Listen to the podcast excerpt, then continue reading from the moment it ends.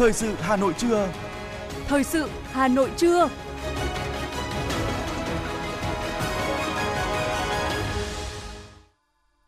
Võ Nam và Tú Thảo kính chào quý vị và các bạn. Bây giờ là chương trình thời sự của Đài Phát thanh Truyền hình Hà Nội. Chương trình trưa nay, thứ bảy ngày mùng 10 tháng 9 năm 2022 có những nội dung chính sau đây.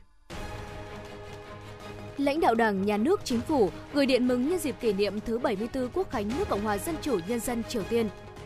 Chương trình Vinh quang Việt Nam 2022 tôn vinh 13 tập thể và cá nhân đại diện cho bản lĩnh và trí tuệ dân tộc. 1.300 thiếu niên nhi đồng thủ đô dự đêm hội trăng rằm năm 2022.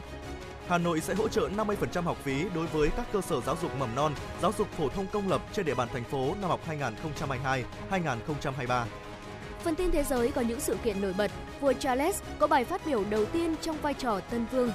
Liên minh châu Âu chia rẽ trong việc áp giá trần khí đốt của Nga. Sau đây là nội dung chi tiết sẽ có trong chương trình.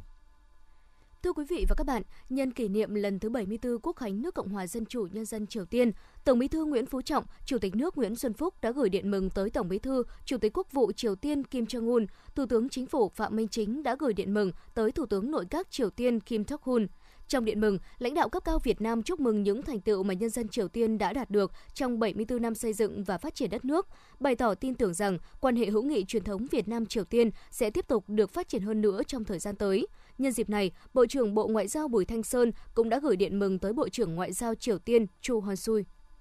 Thưa quý vị, chương trình Vinh quang Việt Nam 2022 vừa diễn ra sáng nay tại thủ đô Hà Nội với chủ đề Bản lĩnh Việt Nam. Chương trình tôn vinh 13 tập thể và cá nhân đại diện cho bản lĩnh và trí tuệ dân tộc. Tham dự chương trình có các đồng chí Bùi Thị Minh Hoài, Bí thư Trung ương Đảng, trưởng ban dân vận Trung ương, đồng chí Vũ Đức Đam, Ủy viên Trung ương Đảng, Phó Thủ tướng Chính phủ, đại diện lãnh đạo Hà Nội có đồng chí Nguyễn Thị Tuyến, Ủy viên Trung ương Đảng, Phó Bí thư Thường trực Thành ủy.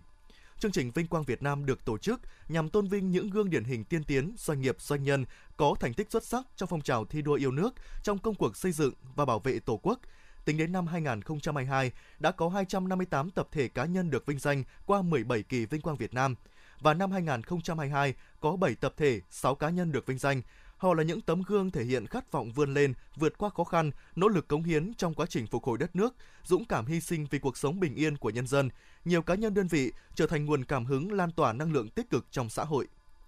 Tối qua, tại công viên huyện Thanh Oai, Ủy ban nhân dân thành phố Hà Nội đã tổ chức đêm hội trăng rằm năm 2022. Đại biểu Trung ương tham dự có Thứ trưởng Bộ Lao động, Thương binh và Xã hội Lê Văn Thanh. Về phía thành phố Hà Nội có Ủy viên Trung ương Đảng, Phó Bí thư Thường trực Thành ủy Nguyễn Thị Tuyến.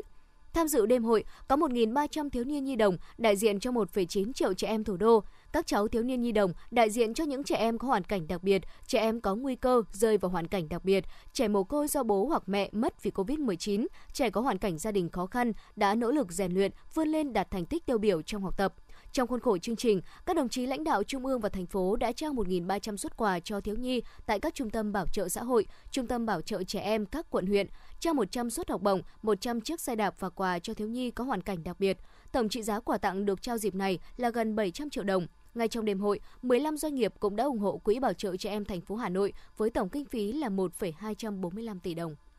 Tối cùng ngày, Ủy viên Ban Thường vụ Thành ủy, Chủ tịch Ủy ban Mặt trận Tổ quốc thành phố Nguyễn Lan Hương tham dự đêm hội trăng rằm tại quận Hai Bà Trưng với nhiều hoạt động ý nghĩa như thi trưng bày mâm cỗ trung thu, biểu diễn văn nghệ của thiếu nhi các phường. Đêm hội trăng rằm đã mang đến niềm vui, phấn khởi Tết Trung thu cho hơn 300 trẻ em hoàn cảnh khó khăn của quận Hai Bà Trưng, trao 30 suất học bổng trị giá mỗi suất 1 triệu đồng từ quỹ vì người nghèo thành phố cho 30 học sinh vượt khó học giỏi. Chủ tịch Mặt trận thành phố Nguyễn Lan Hương mong muốn mỗi gia đình và toàn xã hội bằng trách nhiệm và tình yêu thương tiếp tục chăm lo cho thiếu niên nhi đồng trong ngày Tết Trung thu, đặc biệt là trẻ em có hoàn cảnh đặc biệt khó khăn. Nhân dịp này, quận Hai Bà Trưng đã trao tặng 300 phần quà trị giá mỗi suất 500.000 đồng cho các cháu hoàn cảnh khó khăn, giúp các em được vui Tết Trung thu đầm ấm cùng những người thân yêu.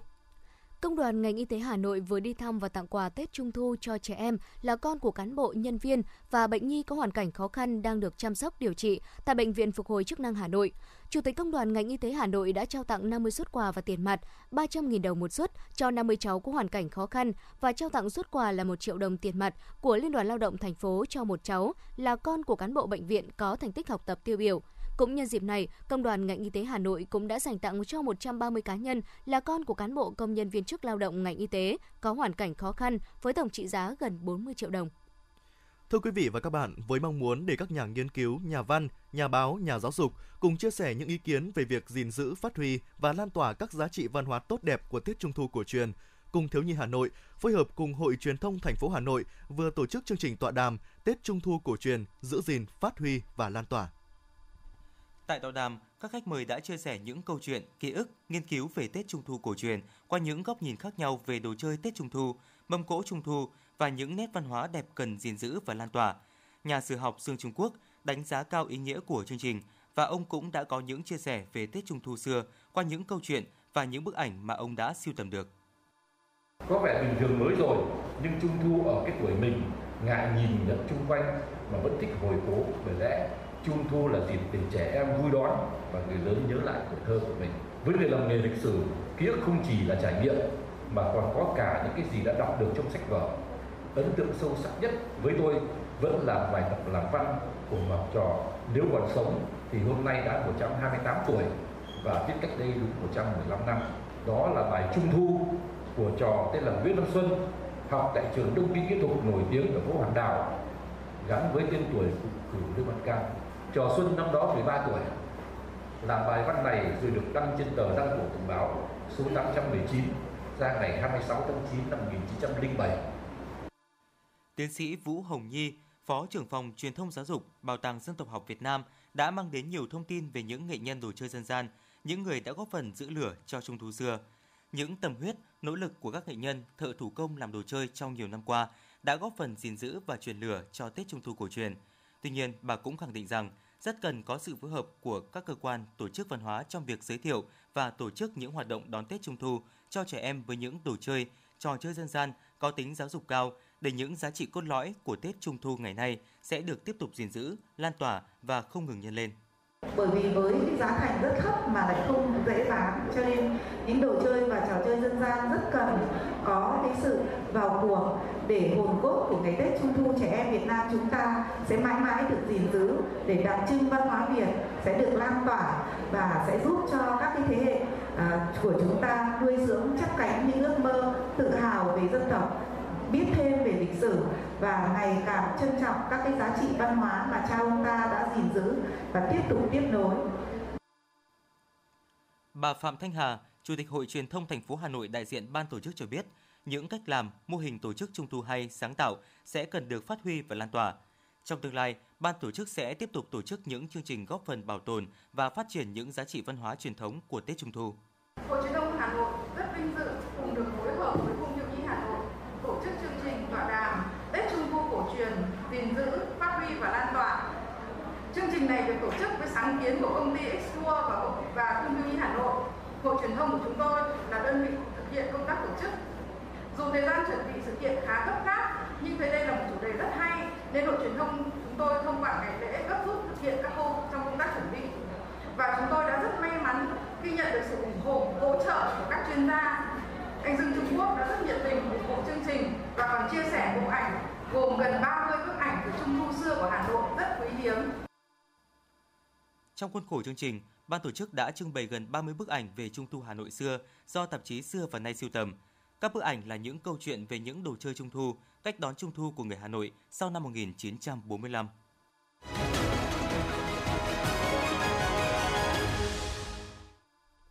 Thưa quý vị và các bạn, một mùa trung thu nữa đang cận kề. Để con trẻ có một trung thu ý nghĩa, nhiều gia đình hay trường học đã hướng dẫn các em làm những món đồ chơi truyền thống từ vật liệu tái chế, qua đó giáo dục các em về tinh thần bảo vệ môi trường. Có lẽ khi được tự tay làm ra chiếc đèn lồng, chiếc đầu lân, em nhỏ nào cũng sẽ háo hức chờ mong đến đêm hội trăng rằm.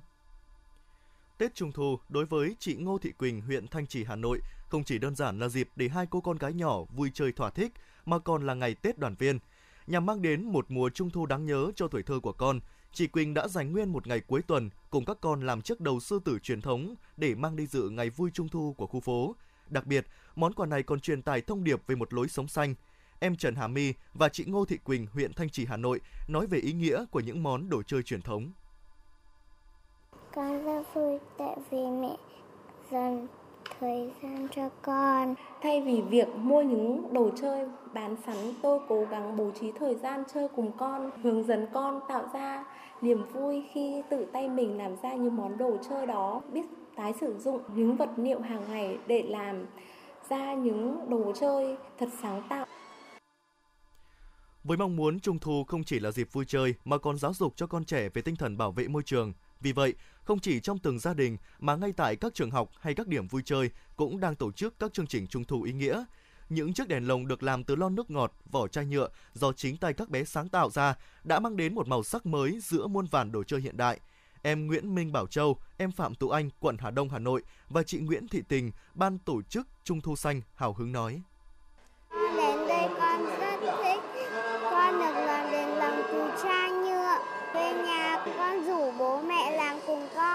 Con. thích công dân viên nói nhiều rất con tự làm. Các bạn nhỏ tham gia Trung thu xanh thì đều được tham gia hoạt động là đổi rác thải nhựa để lấy quà và sau đấy các bạn sẽ dùng chính rác thải nhựa đấy để tái chế thành những chiếc đèn lồng nhỏ xinh để chơi trong dịp Trung thu này, đồng thời giúp các em nâng cao ý thức về bảo vệ môi trường. Đồ chơi, nếp chơi truyền thống gắn liền với ý thức bảo vệ môi trường không chỉ tạo ra một mùa trung thu ý nghĩa an lành trong ký ức của các em nhỏ, mà còn là cách để giúp trẻ tăng khả năng sáng tạo và hình thành thói quen sử dụng đồ tái chế trong tương lai. Ông Stewart Macron, hiệu trưởng trường mầm non British Columbia thông tin. Thay vì vứt chúng vào thùng rác, các con mang đến trường thực hiện các sản phẩm mang đầy tính sáng tạo, hữu ích cho cuộc sống của các con và có niềm vui thực sự bởi vì là các con tự mình làm, thể hiện tự do của tính sáng tạo. Đây là cơ hội phát triển tư duy, lối sống xanh, hướng các con đến bảo vệ môi trường. Trung thu xanh, trung thu an lành, đây chính là cách mà mỗi người chúng ta giữ gìn giá trị truyền thống, vừa truyền đi thông điệp của quá khứ, vừa nhắc nhở cộng đồng về thông điệp thời hiện đại.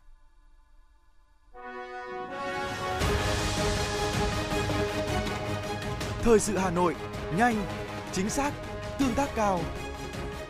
Thời sự Hà Nội, nhanh, chính xác, tương tác cao.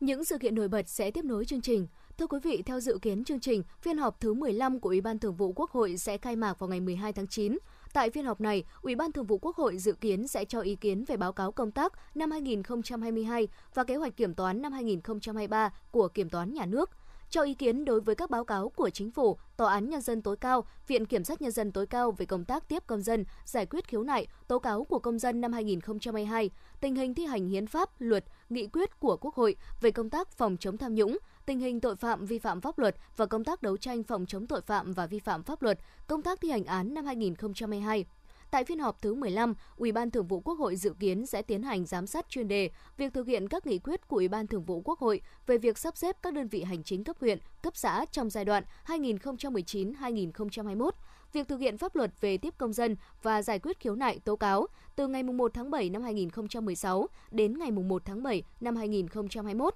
Ủy ban Thường vụ Quốc hội cũng sẽ xem xét báo cáo công tác dân nguyện của Quốc hội tháng 8 năm nay, đồng thời cho ý kiến về việc chuẩn bị kỳ họp thứ tư của Quốc hội.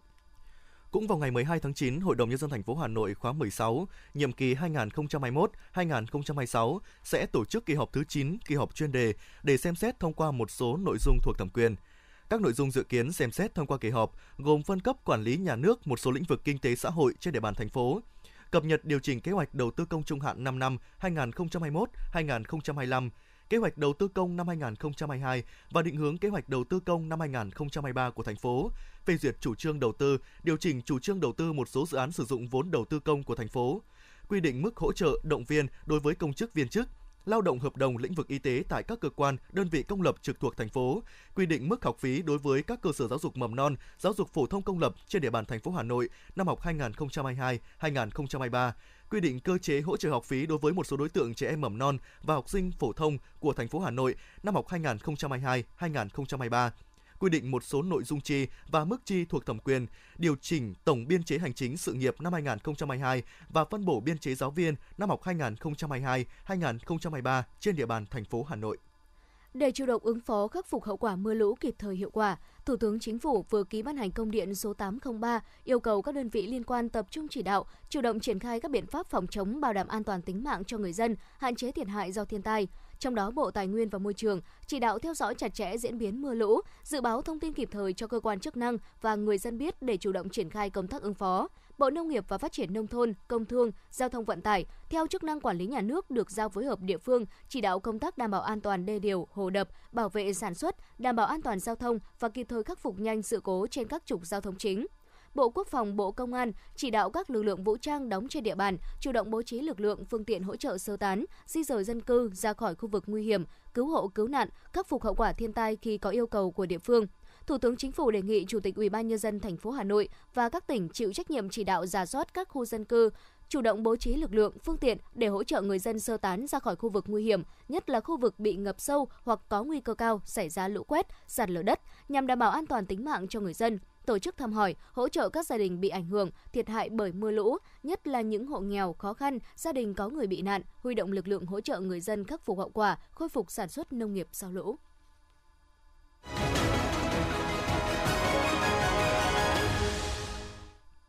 Chương trình xin được tiếp tục với những thông tin khác. Thưa quý vị, đoàn giám sát chuyên đề của Ủy ban xã hội của Quốc hội vừa làm việc với Ủy ban nhân dân quận Long Biên về tình hình thực hiện chính sách pháp luật về bảo hiểm xã hội giai đoạn 2016-2021, chính sách pháp luật về bảo hiểm y tế giai đoạn 2019-2021 và việc thực hiện các biện pháp cấp bách về y tế xã hội trong phòng chống dịch COVID-19 theo tinh thần nghị quyết số 30 của Quốc hội.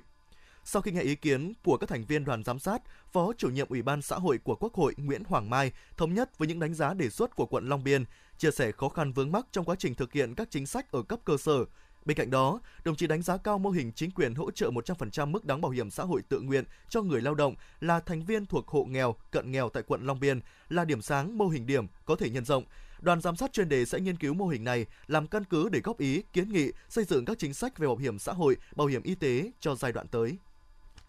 Thưa quý vị, Hà Nội sẽ hỗ trợ 50% học phí đối với các cơ sở giáo dục mầm non, giáo dục phổ thông công lập trên địa bàn thành phố năm học 2022-2023. Thông tin này vừa được lãnh đạo Sở Giáo dục và Đào tạo Hà Nội đưa ra tại cuộc họp báo thông tin về tình hình kinh tế xã hội tháng 8 năm nay. Đồng thời, thành phố cũng sẽ giả soát 100% đối tượng, mở rộng thành phần học sinh thuộc diện yếu thế, gia đình chính sách, gia đình khó khăn để thực hiện chính sách hỗ trợ miễn giảm học phí, hỗ trợ chi phí học tập theo quy định Dự kiến tổng mức ngân sách thành phố hỗ trợ năm học 2022-2023 là khoảng 1.133 tỷ đồng.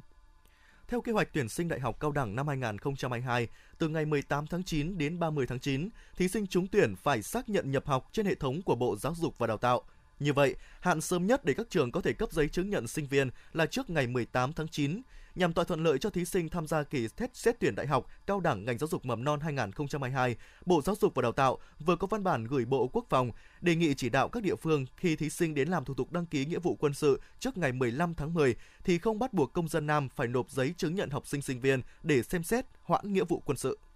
Tổng cục Đường bộ Việt Nam vừa yêu cầu các sở giao thông vận tải khu vực phía Bắc được giao quản lý quốc lộ khắc phục ngay hạn chế trong công tác quản lý bảo trì. Theo Tổng cục Đường bộ Việt Nam, thời gian qua, chất lượng bảo trì các tuyến đường quốc lộ của các sở giao thông vận tải khu vực phía Bắc còn khác nhau. Một số sở giao thông vận tải vẫn làm chưa tốt công tác này. Bên cạnh đó, việc quản lý và xử lý vi phạm hành lang an toàn đường bộ vẫn chưa quyết liệt triệt để. Tổng cục Đường bộ Việt Nam yêu cầu các sở giao thông vận tải giám sát, kiểm tra, đánh giá chất lượng thực hiện công tác quản lý, bảo dưỡng thường xuyên, chỉ đạo các nhà thầu huy động đầy đủ thiết bị máy móc nhân lực tại công trường, bố trí cán bộ đủ năng lực điều hành thường trực tại hiện trường để chỉ đạo, điều hành thi công, kiểm soát chất lượng và tiến độ thực hiện.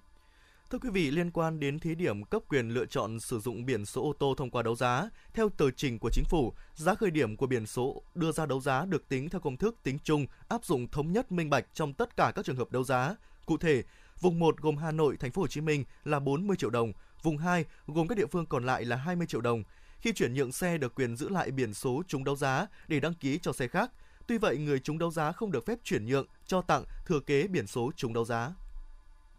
Trước diễn biến ca mắc sốt xuất huyết tăng nhanh, Cục Quản lý Dược Bộ Y tế đề nghị các cơ sở nhập khẩu thuốc khẩn trương liên hệ, tìm các nguồn cung ứng đối với thuốc chứa Dextran 40 hoặc Dextran 70 điều trị sốc sốt xuất huyết. Các thuốc này hiện không có sản phẩm nào có giấy đăng ký lưu hành tại Việt Nam. Việc nhập khẩu thuốc gặp nhiều khó khăn do hạn chế về cơ sở nước ngoài cung ứng thuốc vào Việt Nam. Sau khi tìm được nguồn cung, Cục Quản lý Dược yêu cầu các đơn vị cung ứng đầy đủ thuốc theo dự trù của các sở y tế, các bệnh viện, viện có giường bệnh trực thuộc bộ khi nhập khẩu dược thuốc và báo cáo về Cục Quản lý Dược về tình hình nhập khẩu. Thưa quý vị và các bạn, Trung tâm chống độc Bệnh viện Bạch Mai, cơ sở y tế đầu ngành về điều trị ngộ độc, hiện đang thiếu nhiều loại thuốc, kể cả những thuốc cơ bản nhất, nhiều loại thuốc đặc trị. Điều này khiến cho nhiều bệnh nhân vẫn trong tình trạng nặng, khó có thể điều trị khỏi, phản ánh của phóng viên thời sự. Trung tâm chống độc Bệnh viện Bạch Mai đang điều trị cho một bệnh nhân nữ mang thai ở tuần thứ 8 được cấp cứu trong tình trạng khó thở do ngộ độc thuốc diệt chuột. Vitamin K1 truyền tĩnh mạch là thuốc giải độc hiệu quả để cầm máu cho bệnh nhân. Thế nhưng do loại thuốc này đã hết từ một tháng nay và chỉ còn dạng uống, điều này khiến cả bệnh nhân và trung tâm đều rơi vào tình trạng hụt cấp bách. Đây cũng là tâm sự của bệnh nhân Nguyễn Thị Hòa và tiến sĩ Nguyễn Trung Nguyên, giám đốc Trung tâm chống độc Bệnh viện Bạch Mai. Lúc đầu em có cảm giác gì đến nửa đêm bắt đầu nó khó thở đấy ạ. Nhà đưa đi rồi chứ còn không có không, không cảm giác gì hết đấy ờ, phải theo dõi định kỳ đi khám định kỳ ạ. Còn khi đêm hay khi đẻ thì cũng nên nên nên nên nên, nên bệnh viện trung ương này để để các bác sĩ theo dõi. Cả mẹ con để phòng chảy máu ấy ạ. Đây là chất à, độc tác dụng kéo dài, cái thời gian ngộ độc có thể nhiều tháng, có thể thậm chí tới hàng năm. Trong trường hợp nếu mà bệnh nhân mà rối loạn đông máu bị ngộ độc nặng, rối loạn đông máu À, nặng, à, đặc biệt những trường hợp mà cần phải can thiệp thủ thuật cho cái chảy máu hoặc là sinh đẻ thì rất là cần loại vitamin K truyền thẳng vào tĩnh mạch thì mới thể đảm, đảm bảo cấp cứu à, cầm máu cho bệnh nhân. Không chỉ có trường hợp trên, Trung tâm chống độc Bệnh viện Bạch Mai còn phải đang điều trị cho một bệnh nhân hiện đang phải thở máy do ngộ độc thuốc sâu. Tuy nhiên, thuốc giải độc đặc hiệu không có tại trung tâm từ nhiều năm nay, vì vậy các bác sĩ chỉ có thể điều trị các triệu chứng cho bệnh nhân. Thạc sĩ bác sĩ Nguyễn Mạnh Chiến, Trung tâm chống độc Bệnh viện Bạch Mai cho biết. Bệnh nhân có mạch chậm, bệnh nhân tăng tiết đờm dãi thì mình cũng dùng các thuốc để ờ, điều trị triệu chứng đó thôi và cũng không thuốc để điều trị đặc hiệu và mình cũng chờ thời gian là các ờ, độc chất ấy tự đào thải ra khỏi cơ thể bệnh nhân và bệnh nhân ờ, tự hồi phục lại. À, trước đây khi mà mình có các thuốc giải độc đặc hiệu cho bệnh nhân thì bệnh nhân có thể thoát cái tình trạng ngộ độc rất là nhanh. Không chỉ hết nhiều loại thuốc thông thường do ảnh hưởng bởi công tác đấu thầu, nhiều loại thuốc giải độc là các thuốc đặc hiệu có thể xếp vào nhóm thuốc mồ côi, các loại thuốc để điều trị các bệnh hiếm gặp cũng không có trong nhiều năm qua do không có nguồn cung ứng. Tiến sĩ Nguyễn Trung Nguyên, giám đốc Trung tâm chống độc Bệnh viện Bạch Mai thông tin. À, trong những thuốc giải độc, ờ, kể cả những thuốc giải độc cơ bản hiện nay thì có những thuốc trong gói thầu nên cũng có những thuốc mà nhiều năm nay không có, nên không thể không thể đưa vào thầu được bởi có đưa ra nhiều năm nay cũng hỏi và khoa dược và bệnh viện cũng liên hệ cũng không ai cung ứng cả Thời gian nằm viện dài, nguy cơ tổn thương các cơ quan là những hậu quả mà bệnh nhân sẽ phải gánh chịu nếu thiếu các thuốc giải độc.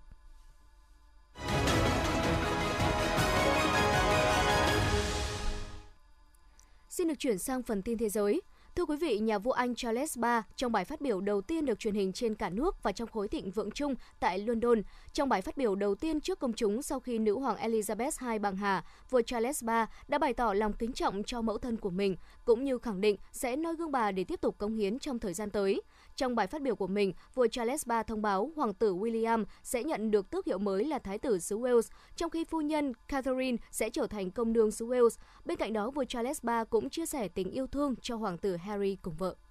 Thưa quý vị, ngày 19 tháng 9 là ngày chính thức diễn ra cuộc bầu cử địa phương lần thứ 24 tại Nga. Tuy nhiên, để tạo điều kiện thuận lợi cho cử tri, các điểm bỏ phiếu trên toàn liên bang đã được mở cửa từ ngày 9 tháng 9. Cuộc bầu cử địa phương năm nay tiếp tục áp dụng hình thức bỏ phiếu điện tử. Tại thủ đô Moscow, trong vòng chưa đầy 2 giờ rưỡi đầu tiên đã có trên 505.500 cử tri bỏ phiếu trực tuyến. Hệ thống bỏ phiếu điện tử đã phát hiện và vô hiệu hóa 15.000 cuộc tấn công DDoS và vẫn đang hoạt động bình thường.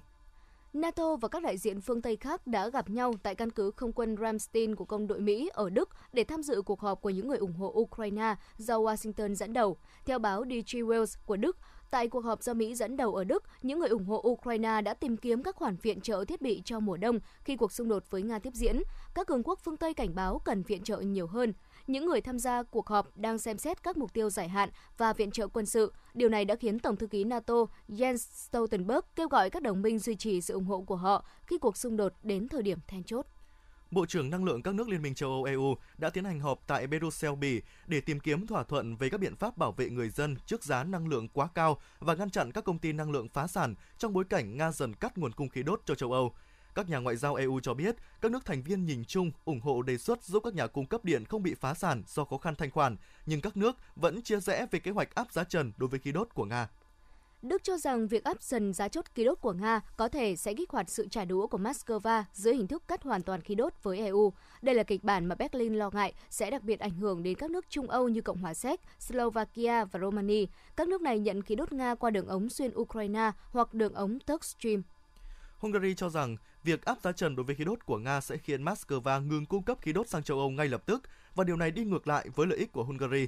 Bộ trưởng Năng lượng Bỉ thì cho rằng hiện có rất ít khí đốt của Nga đến châu Âu, vì vậy giá trần khí đốt không ảnh hưởng gì đến Nga. Các nước Baltic nằm trong số các nước ủng hộ ý tưởng này vì cho rằng điều này sẽ làm giảm nguồn thu của Moscow để tài trợ cho chiến dịch quân sự tại Ukraine.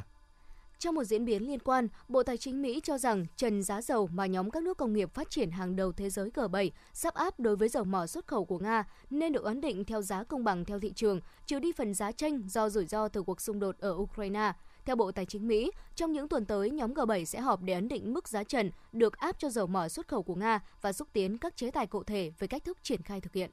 Trước các động thái trên của phương Tây, Nga đưa ra cảnh báo kế hoạch áp giá trần đối với xuất khẩu dầu mỏ và khí đốt của Nga sẽ thất bại và chỉ đưa đến sự bất ổn tại Mỹ và các đồng minh. Người phát ngôn Bộ Ngoại giao Nga Maria Zakharova tuyên bố phương Tây không hiểu rằng các biện pháp này cuối cùng sẽ tác động đến chính đất nước của họ. Dữ liệu giám sát vệ tinh của Liên minh châu Âu EU cho thấy mùa hè năm 2022 là mùa nóng nhất trong lịch sử được ghi nhận của châu Âu, đã khiến cho lục địa này chìm trong những đợt nắng nóng kỷ lục và hạn hán tồi tệ nhất trong nhiều thế kỷ. Một loạt các đợt nắng nóng khắc nghiệt và hạn hán kéo dài đã dẫn đến tháng 6, tháng 7 và tháng 8 năm nay đã phá vỡ mốc kỷ lục trước đó về nhiệt độ thêm 0,4 độ C.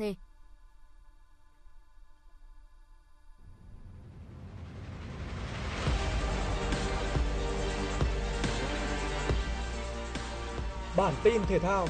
Bản tin thể thao.